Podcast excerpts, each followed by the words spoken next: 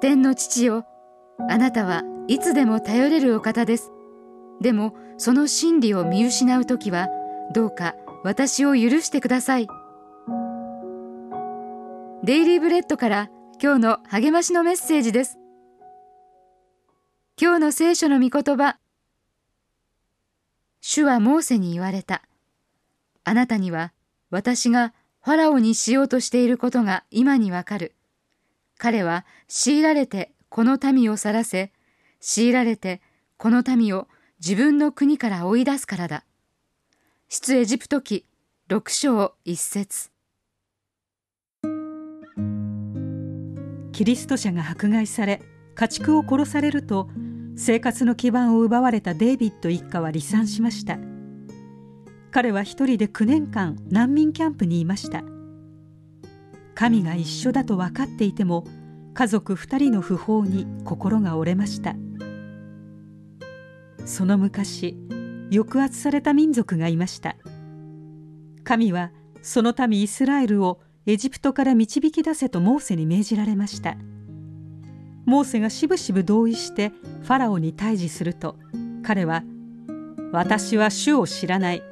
イスラエルは去らせない」と言って区域を増やしました。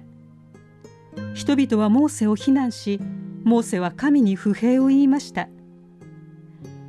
結局イスラエルは解放されましたがそれは神の時神の方法によるものでした。神は私たちにご自分の性質や品性を教えようと長い間取り組まれ素晴らしいことのために準備されます。デイビッドはキャンプでの日々を無駄にせずニューデリーの進学大学院で修士号を取得しました。牧師となり新しい土地で難民として暮らす同胞に仕えています。彼は私自身の難民経験はしもべとして人を導くために私を練ったるつぼですと言い出エジプト記15章2節のモーセの参加。主は私の力主は私の救いとなられたを自らの証で引用します。そして彼の主は私たちの主でもあるのです。今日の目想のヒント。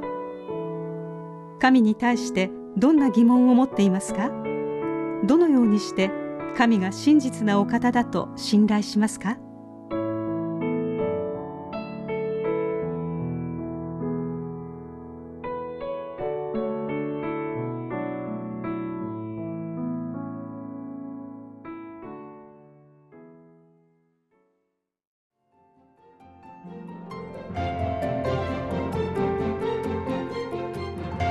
今日のお話いかがでしたか？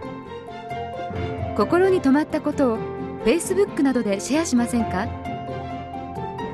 御言葉を分かち合い元気の輪を広げましょう。太平洋放送協会の協力でデイリーブレッドがお送りしました。